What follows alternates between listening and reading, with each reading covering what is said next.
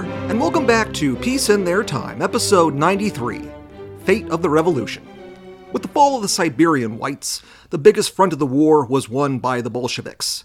But Admiral Kolchak and the Siberians weren't the only attempt during 1919 at storming the Red Keep. In fact, what might have been the most dangerous attempt at the Bolshevik heartlands was carried out by General Denikin from Russia's south. The Whites down there hadn't had an easy go of it from the start. From the winter campaigns to bickering with local Cossacks, it seemed as though there was always something to distract them from getting on with the business of actually knocking the Bolsheviks out of Russia. But finally, there came a time when Denikin felt he was secure enough to get on with the attack. Summer 1919 seemed to be the opportune moment.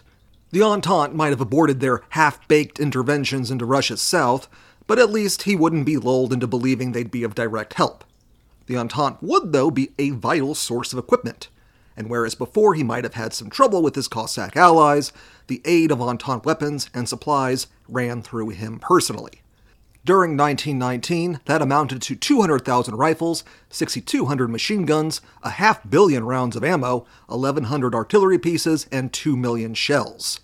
On top of all that were hundreds of thousands of coats and boots to actually clothe his growing forces and the cherry on top was more cutting edge stuff like 60 tanks and 150 aircraft. And to his credit, he was a lot better at making sure the equipment actually got to his troops. And if anybody wanted a share of it, they'd have to go through him. This made the Cossacks far more compliant, and this was only helped by the overly independent Krasnov being replaced as Ataman of the Don Cossacks, being succeeded by the much more cooperative General Bogaevsky. And hey, by late May, Kolchak was still on the western side of the Urals, the right side for them. His offensive had well and truly been repulsed, and he was on the road to ruin, but that wasn't a sure thing in that moment, and the Admiral was also drawing the majority of the Red Army towards him. The situation appeared ripe for Denikin. By May 1919, there were a quarter million Red Army troops on the Southern Front, but they were widely dispersed in garrisons and non combat duties the actual frontline strength was closer to 80,000. Against this, Denikin had only 50,000 men, but they were, for the moment, much better supplied and motivated. Plus, the command of the local Red Army troops was still divided between the Ukrainian and Southern Front commands, which were not coordinating between each other. This proved disastrous in mid May 1919, amid continued battles over the Donbass region in eastern Ukraine. The local White commander, General Maimaevsky, had been confounding the Red Army's attempts at invading the area over the winter and spring. With General Sidorin's Army of the Don and Wrangel's Army of the Caucasus further east in position to launch a general offensive, Denikin's great roll of the dice was made. Maimaevsky and the Volunteer Army attacked the weakened Red troops in the Donbass region using the new British tanks, which was a real oh crap moment for the Reds, as they didn't have a whole lot to take them out. First, the Ukrainian front had to fall back, opting to go northwest towards Kharkov, which opened the southern front to attack from its newly exposed flank. The tanks hit once again, and the southern front troops withdrew to the northeast, which left the plains directly north wide open. The split meant that neither force could support each other, and the Ukrainian front especially suffered in isolation. Many of their troops had been raised locally, and some were even barely integrated partisan units. Remember how I talked about the pains Trotsky took to get the Red Army in shape? Well, the reforms still hadn't reached that sector of the war. Still, Trotsky, for his part, was still optimistic, going so far as to say on June 4th that Kharkov was safe and sound. Naturally, three weeks later, on June 27th, the Whites took the city. By that time, too, white cavalry, which is to say Cossacks, were fanning across the open plains of Ukraine and had reached the Dnieper Bend, the section of the Dnieper River running through central Ukraine that changes course from southeast to southwest. The white troops that had retreated from the Crimea under the guns of Entente warships made their return, crossing the Straits of Kerch and reclaiming the peninsula from the Reds. With their armies focused north of Kharkov and already crumbling, the Reds had precious little to actually defend central Ukraine. As it turned out, the only thing that kept the Whites even partially at bay were the vast distances involved and the inability to properly occupy such large gains. Adjacent to Maimaevsky's volunteer army was Sidorin's Army of the Don, the reorganized and rejuvenated Cossack force boosted by reinforcements from the North Caucasus region. They began their own march northwards, and for their part had the additional objective of meeting up with an uprising of their fellow Cossacks. During the attempts to take Tsaritsyn, the Don Cossack homelands along their namesake river had been invaded. Much of the host's land had fallen to the invasion, and the Bolsheviks had wasted little time in launching a terror campaign. Suspected combatants or white collaborators were rounded up, and the Cossack communities were faced with requisitions of food, horses, and really whatever caught the eye of the Reds. The worst excess was a mass execution of 8,000 Cossacks. This sparked an uprising, and before long, 30,000 Cossacks had taken up arms in what became known as the Vyoshinskaya Uprising. This raged for three months from March 1919 and completely undermined the Red Army's attempt at holding the central part of the front. With the western sector already giving way north of the Donbass, so did the center in June. Sidorin's troops quickly linked up with the Cossack partisans, and together they marched north, taking Luhansk on June 1st and beginning to advance towards Voronezh and this leaves only General Wrangel's Army of the Caucasus left to be accounted for. This formation was kind of a motley one, composed of Kuban Cossacks, freshly raised white units, and Muslim volunteers from the North Caucasus. But Wrangel was the most capable of Denikin's commanders, even though the two did not get along well. His objective was to take what had been dubbed the Red Verdun, Tsaritsyn. He had made his first attempt on the city in early May, but couldn't overcome the Red troops that had become deeply entrenched in the area around the city. The road to Tsaritsyn was a hard one, and the railway leading to it wasn't fully repaired at the time, so he lacked the heavy weaponry he was going to need. Wrangel nagged and needled Denikin about proper support, pointing out how bravery had not taken the city the last several times they had tried to storm it, and it wasn't going to happen this time either. He tried again on June 2nd and was repulsed again with heavy casualties. Finally, on June 16th, the railroad link was properly repaired and the cavalry arrived and by cavalry, I mean tanks and airplanes. On the 27th, Wrangel began his assault with his new heavy weapons, which the Red Army once again lacked the means to properly resist. For three days, the Red entrenchments were stormed, and by the 30th, the Whites finally carried the day. 40,000 prisoners were taken, along with 2,000 railway cars loaded with war material. Denikin himself arrived on the scene, and the White Army held a triumphal march on the city that had resisted them for the past year. The captured supplies were great, but the city proved to be a hollow shell. Typhus had swept through the population and it presented a grim and run-down picture. Still, the whites had overcome their red whale and they could finally move on. It was at Tsaritsyn, though, that Denikin would repeat the fatal mistake that had doomed Kolchak. On July 3rd, he issued the Moscow Directive, which, appropriately enough, ordered an attack on Moscow from three separate directions. Wrangel would continue on to Saratov and take the Volga route, Sidorin would take Voronezh, then attack Moscow via Ryazan. Maimevsky would take Kharkov and follow the Kursk Orel Tula route. Earlier, I said the White Force started the campaign with 50,000 men.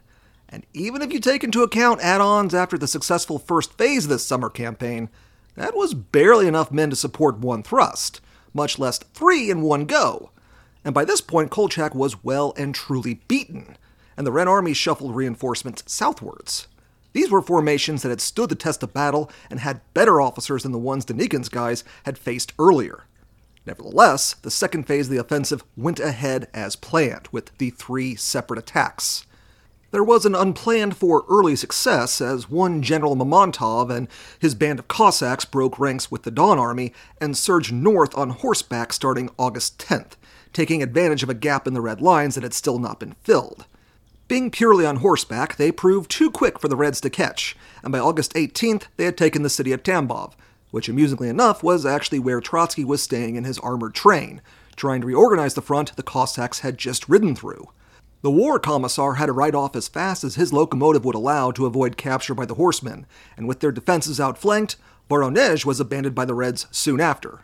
Mamontov's troops looted the city and fanned out northwards, wrecking Bolshevik communications all along the south and leaving local defenses isolated from each other. The left flank of the White advance progressed well also. Ukraine was virtually undefended, and both Odessa and Kiev fell on August 23rd. Trotsky had arrived on the scene after fleeing west from Tambov, but there was hardly anything available to organize into a defense, and there were threats of Polish and Romanian attacks from further to the west as well. Ultimately, it was decided simply to abandon the whole country and send troops where they could actually make a difference. An upshot for the Bolsheviks was that the Ukraine invasion tied down over 10,000 white troops. They weren't the best of the best, but they were directed away from the northern advance, which was the one that actually mattered. Moscow was north, not west. On the eastern flank, Wrangel came within 60 miles of Saratov by the start of August. He had linked up with the Orenburg Cossacks, who had returned to the White Fold after deserting Kolchak earlier in the year, and felt the way open to go further. But already he was at the limit of his supply lines. There was no railroad running along the Volga, and the Bolsheviks had successfully sent all the river barges northwards and out of white hands. After only a month of advancing, Wrangel had to halt a hundred miles north of Tsaritsyn, not even reaching his first objective of Saratov. By this time, there was a new Red commander in town as well. As I mentioned last week, General Sergei Kamenev took overall command of the Red Army in early July, and after seeing off Kolchak, he turned his attentions south. He launched a two pronged attack, with the first one in the east on August 15th catching Wrangel in the classic trap of having no supplies on hand. Wrangel was forced to retreat all the way back to Tsaritsyn and only saved the situation by bringing the tanks and planes to bear again. The other attack in the west tried to drive between Maimevsky and Sidorin's armies. This was sort of successful as the Red advance covered 100 miles in 10 days at the end of August, but it was against White armies that weren't at the end of their tether. The bypassed Whites simply moved to attack their rear areas, and the attacking Reds only just barely escaped being trapped. The Red Army still had some learning to do about judging when to make a lunge. They were also helped by the fact that the Volunteer Army was being harassed by attacks from other Red forces in the area and was also trying to prepare for its attack on Moscow. These counterattacks also set the stage for another tiff among the Bolshevik leadership, as Trotsky and Kamenev got into it over where to advance. Kamenev wanted to retake Tsaritsyn and head west from there, building on his own success. Trotsky wanted to shift troops to the west and attack through the Donbass, avoiding most of the open steppes on the way to Denikin's home bases. Lenin sided with Kamenev again, probably because the general had made good on his promise to hunt Kolchak. Also, the plan offered the quickest prospect to destroying Denikin, which Lenin was probably thinking about more than anything. Too bad for them, Wrangel managed to hold Tsaritsyn and pin down Kamenev. This meant the cream of the Red troops were bogged down in the east, just as the Volunteer Army was going to make its attack in the west. Launching off from Kharkov, Maimevsky's troops were spearheaded by the oldest formations in the Volunteer Army, whose leaders had endured the winter marches in early 1918. Now they struck out towards Kursk starting in mid September. Their eastern flank was secured by the Army of the Don, which had taken over from Mamontov's raiding party, which itself had mostly disbanded after becoming overburdened with loot. The Volunteer Army crushed the Red Army units ahead of it, which among them was a young commissar by the name of Nikita Khrushchev. By October 14th, Orel was taken, which was extremely bad. And I know I like to rattle off these progress reports, but this wasn't just a loss of a population center. The next big city down the line was Tula, just 120 miles away, which contained the pride of the Russian armament industry, the loss of which could actually be fatal. And another 120 miles was Moscow, which would be fatal. This advance was alarming as all hell, but Trotsky had prepared something special for them. The most forward white unit was the Kornilov Division, so named for the dead leader of the Volunteer Army. It was isolated, and Trotsky deployed the Latvian riflemen to cut them off from the west. The crack Baltic troops did just that, and the check on the Volunteer Army's western flank allowed the effective deployment of the next surprise the Red Cavalry. For the past couple months, Trotsky had been very, very annoyed with the progress of the Cossack cavalrymen, which I imagine that little incident around Tambov had a little something to do with that. The Bolsheviks recruited from what Cossacks they could rally to their cause and what workers they could teach to ride a horse. Cavalry hadn't really been the Bolsheviks' thing, seeing equestrianism as kind of a bourgeois pursuit, but results were results. They organized the 1st Cavalry Corps, later the 1st Cavalry Army, under the command of Semyon Budyonny. He had been a cavalryman in the Tsarist days, but came from peasant stock and so was considered reliable. Plus, he had a gigantic handlebar mustache that radiated confidence. Be sure and remember him. Like Voroshilov, he is going to be one of Stalin's military cronies. This connection was made when Stalin was attached as commissar to Budyonny's cavalry army, and so the latter's success became the former's success. As another tidbit, among the cavalrymen was a young up and comer named Grigory Zhukov. His career would really get going from here. The Red Cavalry struck on the Volunteers' eastern flank, towards Voronezh. The Don Army had drifted more towards the Volga and were out of position to counter this at the time. Now, Maimevsky's whole army was threatened with being cut off. Budyonny entered Voronezh on October 24th, and the Whites hit the panic button, sending their own Cossack cavalry to meet the Reds head on. What transpired was a battle with some actual drama to it. The two formations of horsemen, each tens of thousands strong, met on the plains west of Voronezh. They fought for days, charging into each other, withdrawing to their encampments to recruit, then going out and doing it all over again. But the Reds got the better of it and held the field by November 15th. With their rear areas suddenly exposed, the entire volunteer army had to retreat south as fast as they could before they were cut off. In just weeks, the Whites had gone from threatening Moscow to fleeing back to their jumping off points. And just like that, it was as if some spell of competency was lifted from the White forces. The volunteer army had been withdrawing towards Kharkov in good order, but the Red Cavalry took the city on December 11th, causing a second collapse as the Whites added an additional 300 miles to their retreat.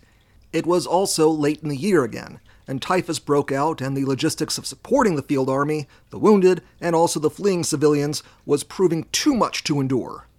Denikin was totally at a loss of what to do and opted to try and gather all his remaining Cossack cavalry and meet Budyonny again. The Cossacks, though, were no longer in any shape to fight and were still trying to mass up when the Reds struck at them from the east of Kharkov in late December. It was cold and the odds were against them, so the Cossacks simply dished out and didn't come back. The Cossack commander had to sheepishly report to Denikin that the Whites no longer had cavalry. Denikin tried to send in Wrangel to take over the volunteer army, as Maimaevsky was a broken man by this point, but even the best white commander could only watch the army fall apart. He wouldn't last long either. He was sacked as commander on January 2, 1920, when Denikin became fearful that he'd lead a coup. Wrangel would head into temporary exile in Istanbul on February 28th. Kiev changed hands once again on December 16th. Tsaritsyn fell on January 3rd. Rostov, Denikin's capital, and Novocherkassk, the Don Cossack capital, both fell on January 7, 1920. The only respite came from the fact that the Reds had planned on crossing the Don River via its ice covered surface. As it turned out, it was a little warm for that, and they had to organize a boat crossing, which took 10 days. When the attack launched on the 17th, it was met by a white army that had managed to recompose itself for the time being and cut down the attackers and even captured Budyonny's artillery support. The respite, though, was a temporary one only. The Bolsheviks did have a minor breakdown of nerves as they struggled to process not ending Denikin right then and there, but soon recomposed themselves. The forces were reorganized under the banner of the Caucasus Front, under the command of Mikhail Tukhachevsky. Tukhachevsky was only 26, but already developing a reputation. He had attended the military academy, but was captured early on in World War I in February 1915. He tried to escape his POW camp and was transferred to a more secure prison, where he actually uh, shared a cell with Charles de Gaulle for a time. He had commanded the southern wing in the offensive against Kolchak the previous summer, and was now being tasked with an entire front of his own and he did not disappoint. He shuttled Budyonny's cavalry east of the Don, which meant they had to ride back west again, but this time over open ground and not across an only partially frozen river while being shot at. His men made contact on February 14th. They were met by a handful of mounted Cossacks that Denikin had scraped together over the past two months, and the horsemen again dueled, this time amidst negative 15 degree Fahrenheit temperatures. The weather was such that most of the Cossacks actually decided to sit the battle out, and the Reds turned the white flank. Denikin had meanwhile taken back Rostov on the 20th, but now had to retreat. His defeat coincided with the appearance of so called green partisans, SRs who had kept their heads down up until now, but had finally grown sick of the whites. They launched a guerrilla war against Denikin as he retreated, which, believe me, was the last thing he needed at that point. There wasn't anything else to be done, though, except retreat. Denikin's forces fled to the port city of Novorossiysk on the Black Sea. The British were on hand to evacuate part of the army to the Crimea, but couldn't get everybody. 30,000 got shipped off and 22,000 were captured. A group of 60,000, both soldier and civilian, continued south along the Black Sea coast and were finally rounded up in Sochi. Understandably, Denikin's stint as leader was over, and he was forced to turn over command to a returned General Wrangel. Wrangel's dominion consisted of the Crimea, and he knew he was picked to basically wind down the war. But his denouement will come in a future episode, as it was a little more dragged out than could have been expected, and there are still fronts to close out this episode as well. Speaking of which, in the far north, the Murmansk front had remained both literally and metaphorically frozen over the winter of 1918 to 19. The combined Entente White forces had reached Lake Onega, but took to winter quarters in the towns they had taken, which was entirely reasonable. Murmansk itself was above the Arctic Circle, and the southern advance wasn't very far below either. It wasn't until early May 1919 that the advance was recommenced, and they kept advancing through June, but the pace was slowed by lack of troops, as some had to be sent over to reinforce Archangel when the ports opened. And speaking of that, over in Archangel, the Entente had a much rougher go of it over the winter. The Red Army had been aggressive in the area, and Trotsky took a personal role in overseeing the counterattacks. All through January, the scattered detachments of hundreds of Americans, French, British, and Canadians were subjected to relentless counterattacks that precluded any further advances. While the Red Army never broke through the Entente lines, there were numerous close calls and instances of troops being temporarily surrounded. The Entente commander on the scene, the British General Ironside, who was actually the same Ironside I mentioned back in episode 51, who later on in 1920 would help engineer the rise of Reza Khan in Persia and the toppling of the Shah there. Ironside recognized the situation as perilous. His troops were completely demoralized and stuck in a fight they wanted no part in. His Russian contingent was wholly unreliable, and the port of Archangel was frozen over, so no help was coming soon.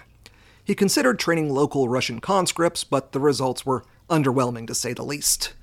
His Entente troops were undeniably better trained and equipped, which offset the superior red numbers, but they were still forced to pull back over the late winter and early spring of 1919.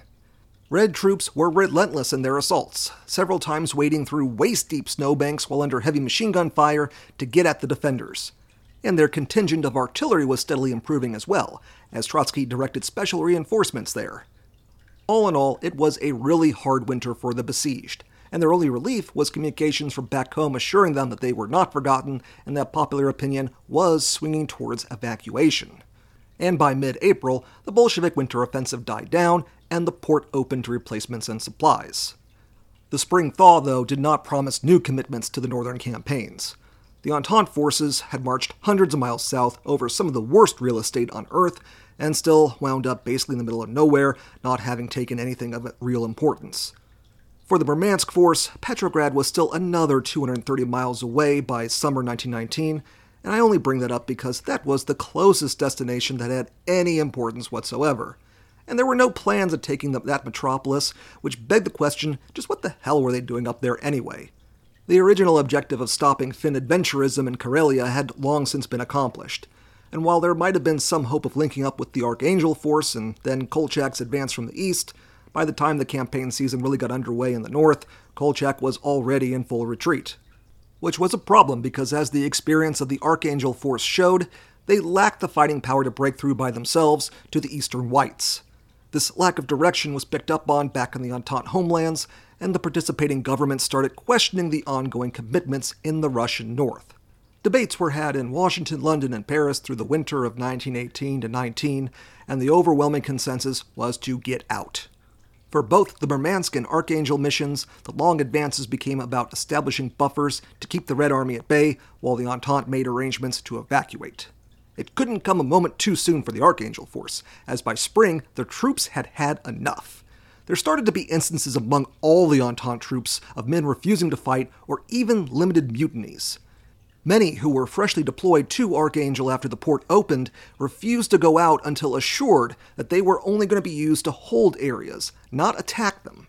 And the entire front was imperiled after several instances of the Whites launching sizable mutinies. A battalion of Red deserters who had been reorganized to fight for the Whites rose up and murdered several Russian and British officers, with a hundred men escaping back to Red lines. Worse came on July 20th, when 3,000 white soldiers holding the city of Onega west of Archangel went over to the Bolsheviks and turned the city over to them. This was a critical blow, as the city was an important link to the Murmansk operation and was a key defensive position for the perimeter around Archangel. It was also bad because that regiment of whites was considered reliable and solid. They couldn't trust them, who could they trust? And by that time, too, most of the Entente were completing their evacuations, except for Britain, who had opted to hang on and merely swap some troops out. The decision not to totally evacuate emboldened General Ironside, and he went back on the offensive. He was of the opinion that while long term he was leaving, there wasn't a final date to be out for the British, and the white forces under his command would be left to fight on. he figured the proper thing to do would be to cripple the Red forces in the area before winter to try and buy those whites some time. Also, it was designed to make sure the Bolsheviks couldn't give chase as they carried out another wave of evacuations. Which was also planned to be mirrored over in Murmansk in September 1919, as small groups of British and Serbians fought local actions in scattered villages to drive the Reds away from their exit path.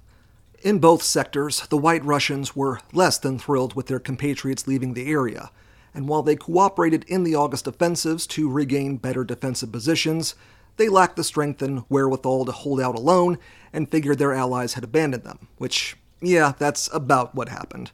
In one dramatic example, a Russian ace pilot opted to suicidally crash his plane rather than return it to the fleeing British. On September 20th, 1919, all operations were finally handed over to the Whites, and by the 27th, the British were out of Archangel. And by October 12th, the remaining British and Serbs in Murmansk had evacuated as well they left behind a northern Russian government and their dwindling contingent of white soldiers. Those left behind around Archangel fought on through the winter, but were crippled not just by their own inept leadership, but the sudden loss of food and supplies from the Entente. Like so often in the Civil War, there was no grand final battle, just a cold grind as another winter passed, this time from 1919 to 1920. By February 20th, the Reds entered Archangel and the Northern Front was closed up. It had begun dubiously, with the Entente wanting to head off German influence in the region, but morphed with astonishing speed into an anti Bolshevik campaign. One that was doomed as soon as it began, given the scant resources afforded the expedition troops and how much ground they had to cover to reach anywhere of real importance. Like so many other campaigns among the anti Bolsheviks, the distances involved to actually land more than a glancing blow to Red Russia were simply too great. These campaigns would leave a mark, though, as the Bolsheviks would long remember them and all the other expeditions on the fringes of their nation. One area that wasn't too distant from someplace important was the Northwest Front, our last little stop for 1919. General Yudenich's Northwest Army had been pushed out of Pskov back at the end of August, but they were merely down, not out. In the autumn, he would make the final lunge for Petrograd from the Baltic. He had hoped to be joined with the Finnish army, but he answered to Kolchak, and even as his regime was collapsing at the end of summer 1919, the good admiral stubbornly refused to recognize Finnish independence. So the Finns looked at Yudenich's request to fight on his behalf and said, Nah, the Bolsheviks already said we could go. The Northwest Army thus had to march largely without allies, their Estonian hosts being quite busy with the German Free Corps operating out of Latvia, who were marching north at the time. Their one benefit was that by October 1919, the Red Army's command was looking everywhere besides the Baltic area.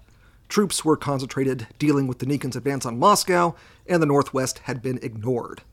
On September 26th, the region's best troops had been transferred out, and when the White attack commenced on October 12th, in nine days they were within 20 miles of Petrograd. The invasion force was only 15,000 men, but there wasn't anything around to actually stop them. On the 17th, though, Trotsky entered Petrograd in his armored train and took command. The scene was a grim one. Zinoviev had been appointed as the party boss of the city and was in a state of nervous breakdown. But the war commissar pulled out all the stops. He recruited straight from the city's population, raising the troop strength facing the whites to 75,000 men. He surveyed the front lines on horseback and rallied the panicked troops. Meanwhile, the same thing that had happened to all the other white factions happened to Yudenich's guys. They went too far, too fast, got exhausted, and ran out of supplies. Yep, the exact same thing happened once again. On October 21st, the Red Army counterattacked, and in three weeks, the Whites were back in Estonia. Yudenich resigned, the Northwest Army dissolved, and Estonia approached Lenin with making a final treaty to hash out their differences. This resulted in the Treaty of Tartu, which settled the borders between Estonia and Finland vis a vis Russia and wound up the Baltic front. And for the Whites, that was mostly it. I'm not going to do my final summaries just yet, as I've kind of glanced over the Red experience, and the war wasn't quite over just yet. But the big battles of Russians versus Russians were, and the world's first socialist state was close to securing itself. And I'm kind of long overdue on actually covering how that first socialist state operated in practice during its early years. In covering the war, you might have noticed that I haven't talked much about things like war communism or the Red Terror, the stuff that gets heavy play normally. Well, Don't worry, I was just trying to give the oft overlooked losers of the war some actual attention. But next week, we're going to start covering just what was going on in Red Russia while the fighting was taking place. That means covering the time frame from mid 1918 to early 1920 from a more social perspective instead of just a military one. So, join me then, and as always, thank you very much for listening.